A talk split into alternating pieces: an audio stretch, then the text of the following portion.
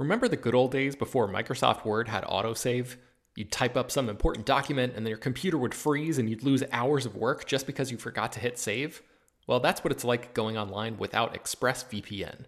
Every time you're connected to an unencrypted network, whether it's in an airport, a hotel, a cafe, or anywhere, your online data is not secure. Any person on that same network who knows what they're doing can gain access to your personal data bank logins, credit card details, passwords, all the stuff you don't want people seeing. Unfortunately, hacking has become much easier than it used to be. People don't even have to be exceptionally skilled to do it, and there's a lot of money to be made by selling your information on the dark web. ExpressVPN stops hackers from stealing your data by creating a secure, encrypted tunnel between your device and the internet. It's incredibly easy to use. Once the app is running, you literally click one button to get protected. And it works on your phone, laptop, tablet, and more, so you can stay protected on the go. I've been using ExpressVPN for a little while now, and I can rest easy knowing my info is safe and secure. I've heard horror stories of people who've been hacked, and it sounds like a massive pain to try to get any resolution in the aftermath, so I am not interested in finding out what that process is like. Secure your online data today by visiting expressvpn.com slash slash film. That's E-X-P-R-E-S-S-V-P-N dot com slash slash film and you can get an extra three months free. ExpressVPN.com slash slash film. This show is sponsored by BetterHelp. This year has gone by incredibly quickly, but it's always nice to pause and take stock. What's something you're proud of in 2024 so far? What's something you still want to accomplish this year? I know I'm guilty of falling into a routine and not always thinking about the bigger picture. But as the great Ferris Bueller once said, life moves pretty fast. If you don't stop and look around once in a while, you can miss it. So it's crucial to take a moment to celebrate your wins and make adjustments for the rest of the year. Therapy can help you contextualize your progress and set achievable goals for the next six months. As you surely know by now, it's not only for people who have experienced major trauma. Therapy is helpful in all kinds of ways, including learning positive coping skills and how to set boundaries. If you've been considering trying therapy, check out BetterHelp. It's fully online and was specifically designed to be flexible and customizable to your schedule. To get started, just fill out a brief questionnaire that matches you up with a licensed therapist, and you can switch therapists at any time for no additional charge. Take a moment. Visit betterhelp.com slash filmdaily today to get 10% off your first month. That's betterhelp, H-E-L-P dot com slash filmdaily.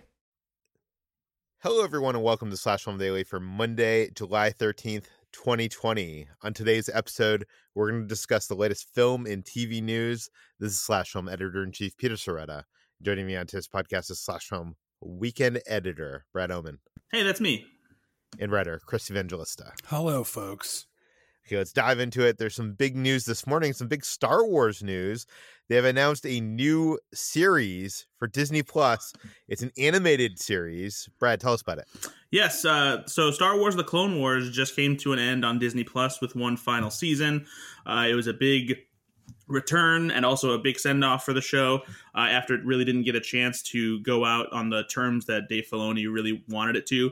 Uh, and a big part of that final season uh, was a large role for this group of clone troopers known as the Bad Batch. Uh, they're a small group of elite and experimental clones, each of them having their own special uh, attributes that are kind of like mutations that came uh, in the clones that were uh, had their origin in Jango Fett. And now that group of clone troopers is getting their own spin-off series called Star Wars: The Bad Batch. Um, it'll pick up after the Clone Wars have ended uh, and follow them as they try and find uh, their place you know in in the world since now they no longer have uh, the purpose for, which that they were created, which was to fight, you know, these clone wars.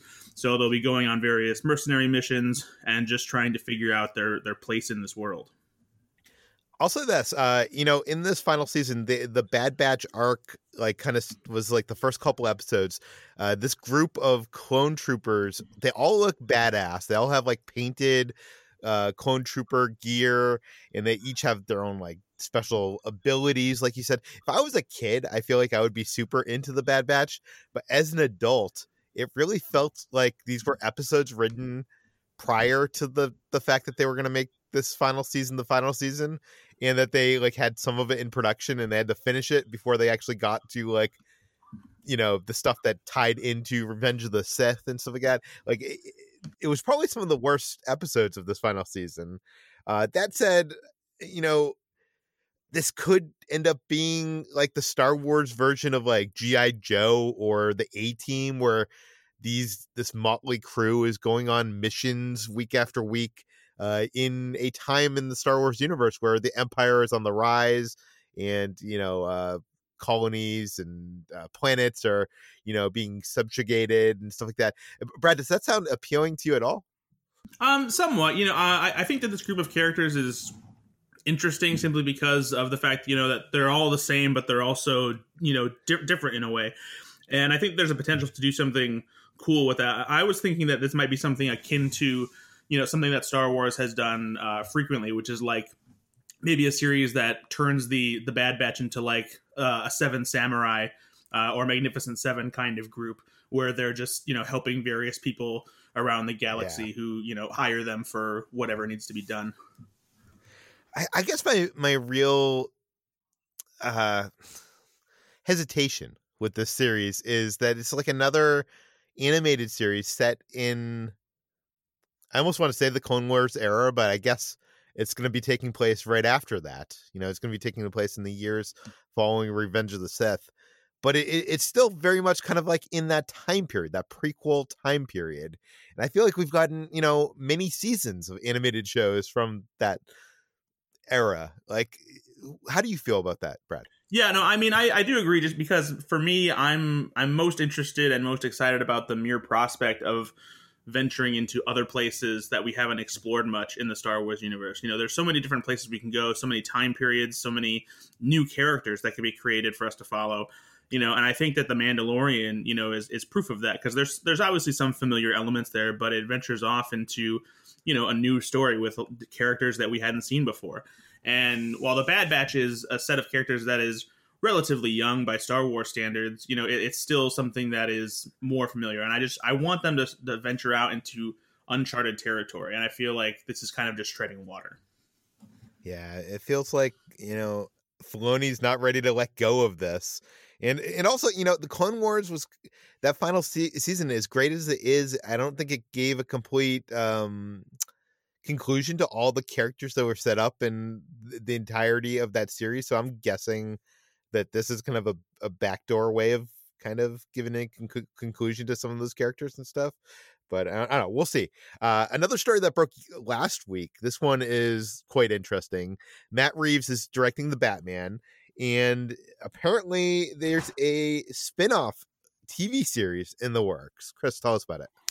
Uh, yes. Yeah, so for HBO Max, Matt Reeves and Terrence Winter, who uh, was a writer on The Sopranos and Boardwalk Empire and a bunch of other shows, are developing a, a spin off TV series set uh, within the Gotham Police Department. Uh, the quote is that the show will, quote, build upon the motion picture's examination of the anatomy of corruption in Gotham City. So uh, hmm. that's really all we know. But this sounds a lot like uh, the the comic series run Gotham Central, which I really enjoyed, which was basically like a Law and Order TV show, but set in Gotham City. Uh, and you know, Batman only popped up every now and then, but it was really all about how normal, uh, you know, human non superhero cops deal with living in a city full of supervillains, like you know, the Joker and Mister Freeze and stuff like that. Yeah, when when the CW series came out, uh, Gotham, I was actually hoping that series was going to be an adaptation of Gotham Central, but that turned out not to be. That, that was also actually a Fox series. Oh, was that a Fox series? It, I don't know why I thought it was CW.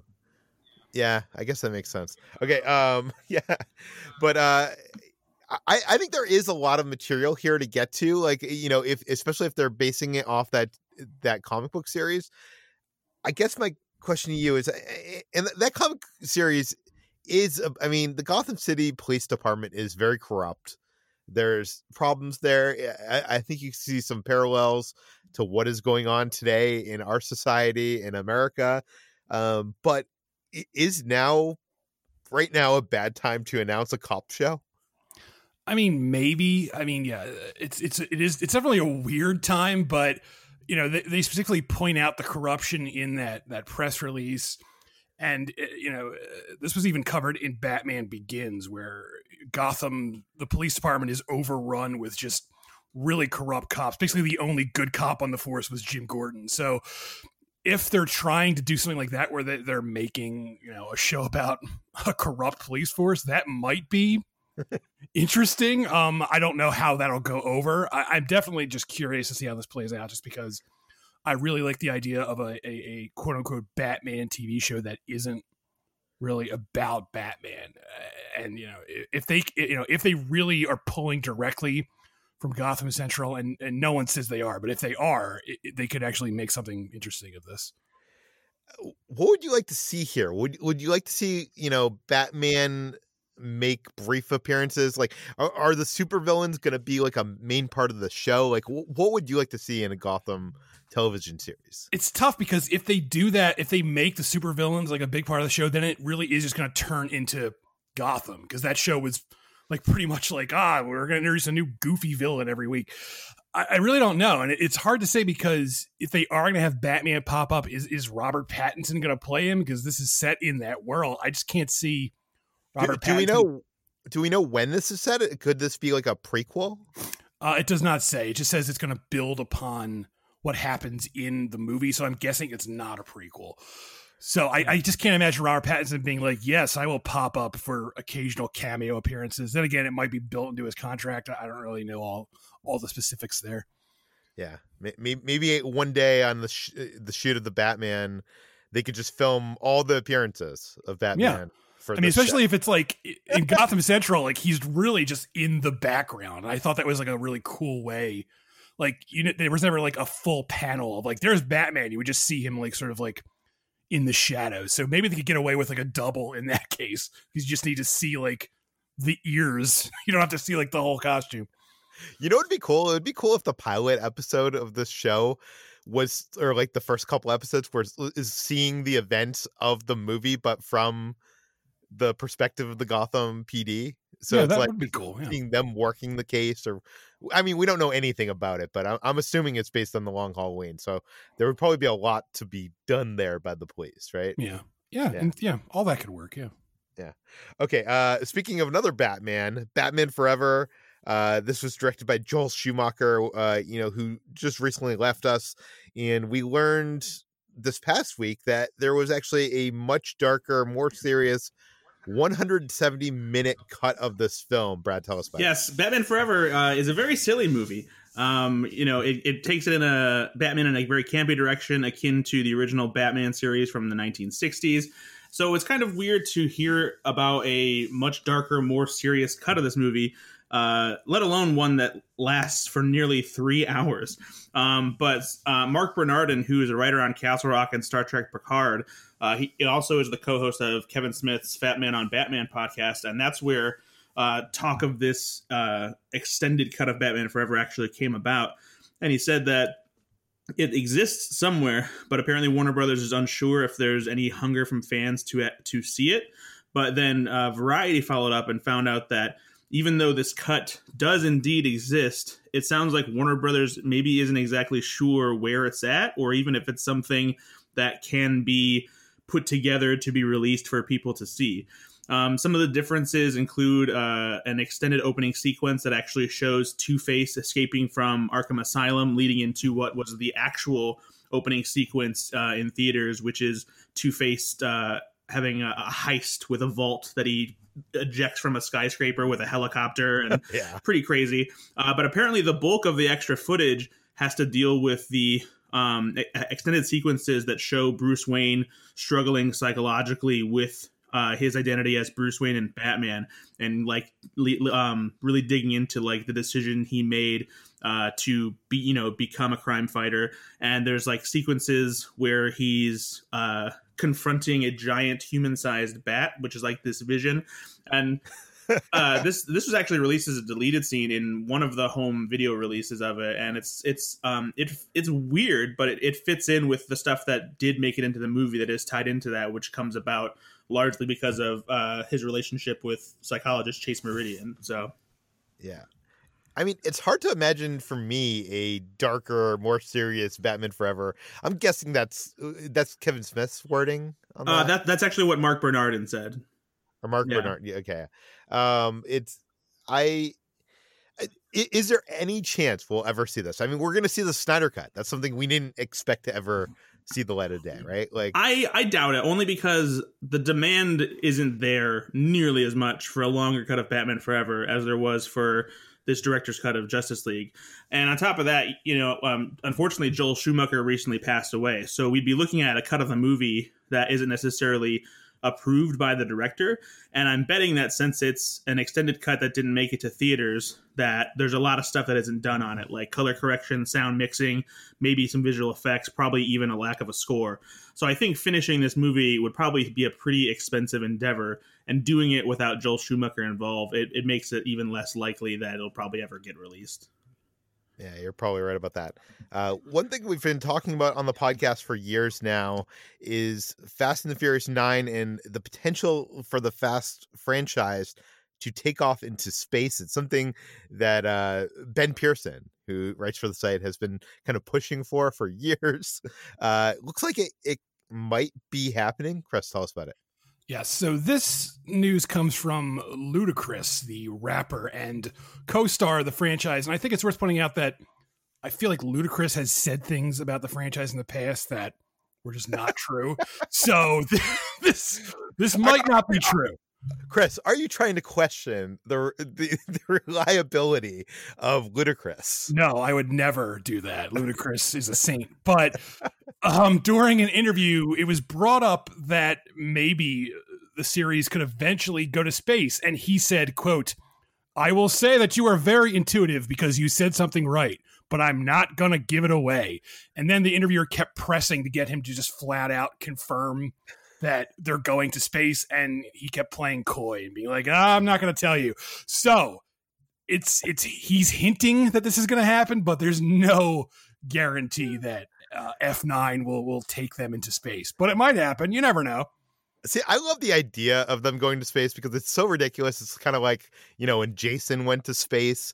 Uh, but I'm guessing they're going to have to come up with some kind of actual logical reason why they're going to space, uh, which is kind of boring. I just want to see, like, you know, crazy space car chases and stuff. Oh, what what what do you imagine, Chris? What, what kind of crazy space action would you like to see from the family? I mean, in um the film Ad Astra, there's a scene where Brad Pitt has a chase scene on the moon with moon pirates, and I want something like that, where there are just like people in moon cars and they're driving uh, and and the cars are like defying gravity because you know the gravity isn't the same on the moon, but they're on the moon. But I also don't want them wearing spacesuits. Like just throw like science and logic out the window. Just have them like dressed like they normally dress, but they're just on the moon. And I, I would watch that. And they're shooting guns at each other. I don't know. I, I, I think you're not going big enough with this, Chris. Like no? you're just having races on the moon. I imagine like there's a space, there's like two space shuttles or spaceships in, in in space, and they have to like shoot a car out of one to hit the other or something like that. I mean, yeah, i am up for that. Or maybe they have to steal the moon. There's like they have to bring the entire moon to the to the planet Earth. I just, I'm moon is what I'm going for here. They're gonna do something with the moon.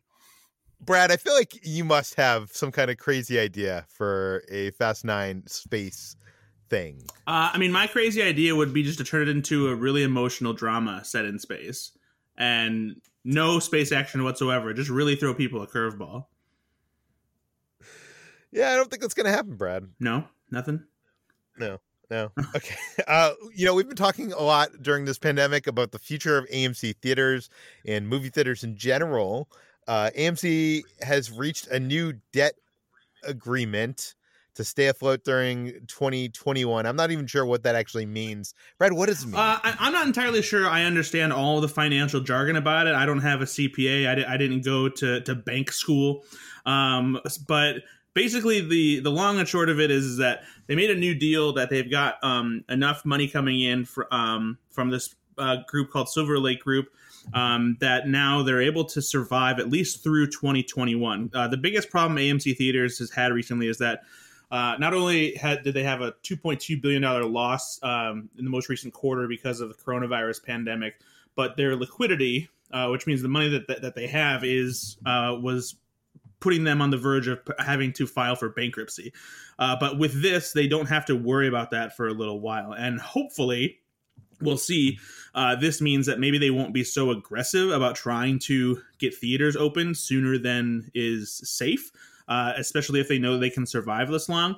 Um, but at the same time, you know, the theater does have to make money at some point if they want to be able to, you know, pay back their debt and actually survive. Because there was some talk back in the, when things looked like the worst uh, during the pandemic that AMC theaters may not even be able to survive, even if theaters open this summer. And as the date for theaters reopening keeps getting pushed back, that seemed riskier and riskier. With this new debt agreement, fortunately, they'll be, they'll be surviving for longer than they thought. But it's still a situation where we don't really know, you know, how things are going to be the rest of the year and how much money, if any, they're going to make uh, before they or by the time you know movie theaters get going again.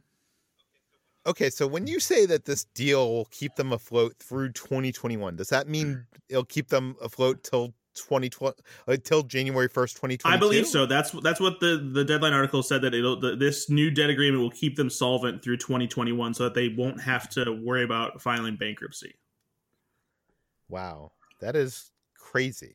So I guess uh, no, Chris Nolan. Just you know, let's just move Tenet at this point, right? Like, I, I, mean, I, am sure that's going to happen anyway. But uh, yeah, I don't know. It's it's definitely a complicated uh, situation to say the least. Uh, another story that hit on Friday is news that the director of Toy Story 4, Josh uh, Cooley, is directing this film called Little Monsters about the Universal monsters. Chris, you must be so excited about this. Uh, I don't know how I feel about this. I mean, I I love me some Universal monsters, and I really like that after uh, botching everything with the the Dark Universe, Universal sort of learned their lesson, and they're trying to just do this thing now where they throw everything at the wall and see what sticks instead of trying to make a, a cinematic universe. but uh, I'm not entirely sure how I feel about this. But at the same time, it's clearly not exactly geared towards me, so that's okay. But Little Monsters, uh, not to be confused with the Howie Mandel Fred Savage movie of the same name. But by, by, the way, when, when this got announced, when we talk, talked about this in our Slack channel, I got so excited because I thought they were remaking that, that movie. movie. I loved that movie as a kid. Have you seen that movie? I saw it when I was a kid. I haven't seen it since I was a kid. I remember it being disgusting. Um, also, also not to be confused with the Hulu movie Little Monsters, which has Lupita Nyong'o uh, fighting fighting against zombies with a group of a, a, kindergarten class. That's right. Yeah, I forgot that was called that too. Um, this is described as quote a live action hybrid monster feature that's a love letter to classic Hollywood and the history of filmmaking uh, that takes a multi generational approach to the monsters. And honestly, when they describe it like that, I kind of like the idea. I mean, look, I got into the Universal monsters as as as a kid. You know, when I when I saw those movies when I was younger, so I do kind of like the idea of trying to introduce a whole new younger audience to the Universal monsters because I do think there is a lot there to enjoy.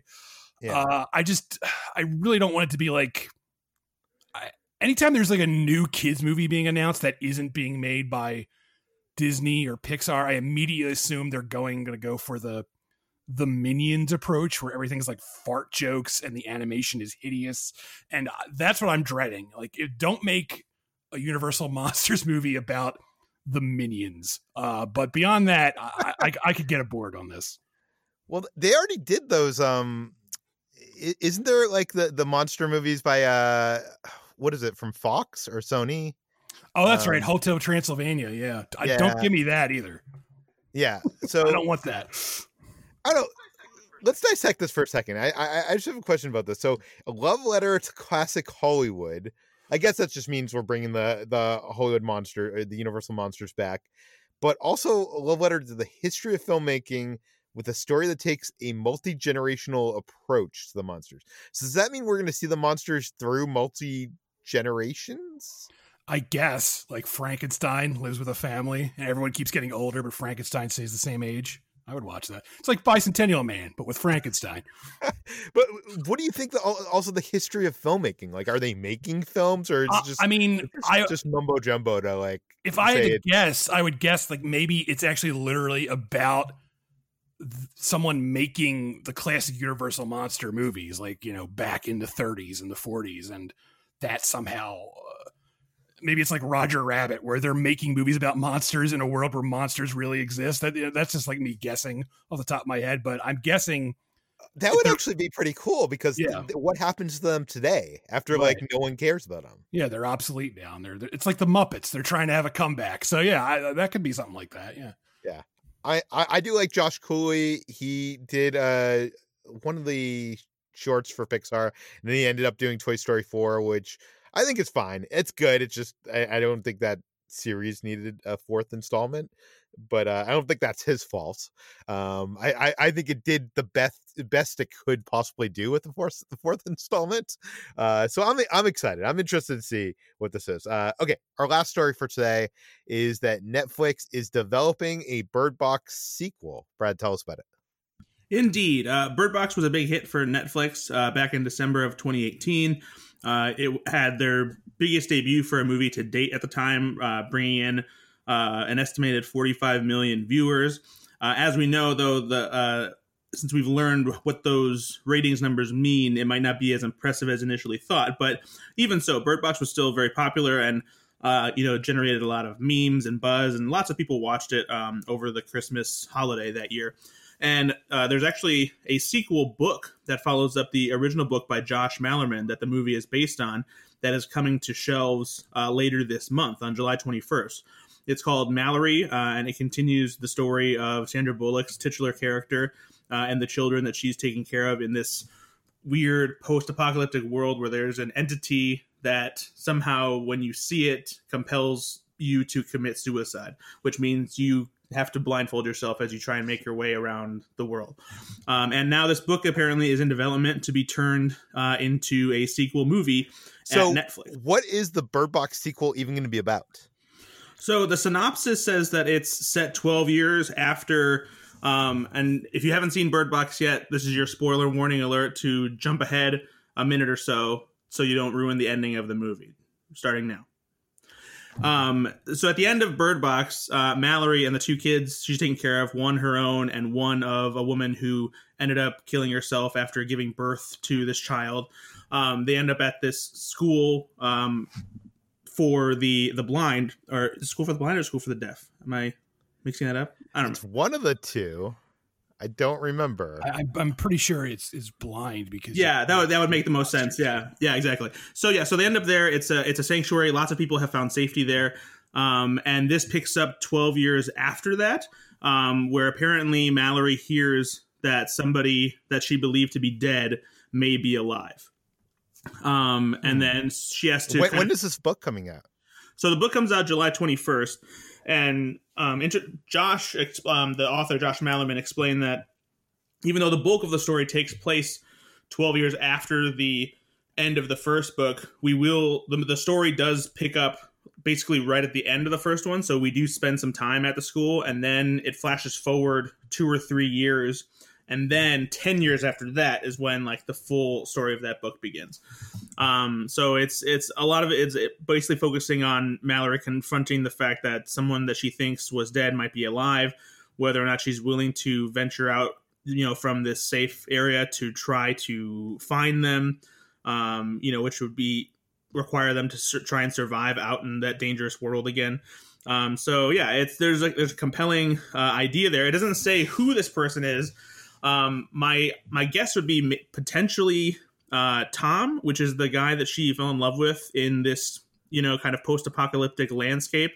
Yeah. Um, but I, I think it was pretty clear that he killed himself. So, but I, I suppose there's a. Ch- it, it does mention that the news that she hears seems impossible. So perhaps it's something that would seem like it uh, doesn't make sense, but is somehow happening.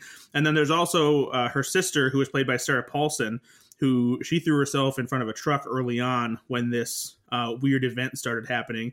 So I suppose that's also a possibility as well. But then again, it could easily be somebody from her past that we haven't met yet in the first book or or movie. So I, I don't know. When's the earliest we could see this on Netflix? I mean, that's a that's a big question because it depends on how quickly you know movies get back to work uh, in Hollywood because of the pandemic, and also how far along they are in development on this movie. If if I had to bet, I would imagine that they're still working on the script. I, I'm sure that they, you know, got a copy of the manuscript of the book in advance to to work on it, whoever might be writing it. Um, but I would I would bet we wouldn't see this for at least two years.